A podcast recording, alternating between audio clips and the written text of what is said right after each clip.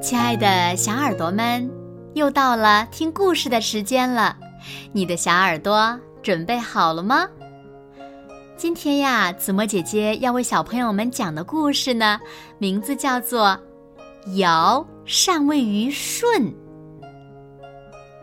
尧是上古时期一位贤明的君主，他非常关心百姓疾苦，深受百姓的爱戴。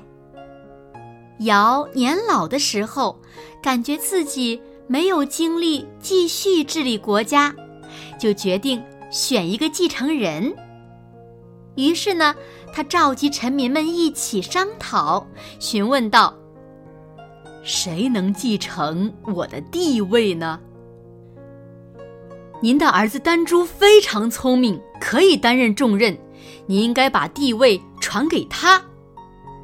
有人提议道：“尧叹了口气说：‘丹朱虽然聪明，但生性顽劣，担当不了重任。’尧让四方诸侯推举合适的人选，大家一致推举了舜，并说：‘舜是个很贤良的人。’”不仅才干过人，而且非常孝顺父母，人人都在称赞他的贤德。尧听后决定亲自去考察舜的品行。这一天，尧来到骊山一带，向人打听舜的住所。一个农夫告诉尧：“舜正在耕田呢，你往前走就能看到。”他家的田地了。尧顺着农夫指引的方向，来到了一片农田前，看到了一个身材魁梧的青年正在聚精会神的耕地。这个青年犁地的方式与别人不同，他的犁前架着一头黑牛和一头黄牛，犁园前还挂着一个簸箕。尧站在田边观察了好一会儿，发现这个青年犁田的时候从不鞭打牛，而是隔一会儿就敲一下犁园上的簸箕，然后吆喝一声。尧觉得奇怪极了。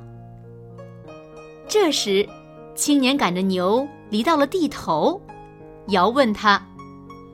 农夫耕田都用鞭子打牛，你为什么只敲簸箕不打牛呢？青年行了个礼，答道：“牛为人耕田已经很辛苦了，我怎么忍心再用鞭子打它们呢？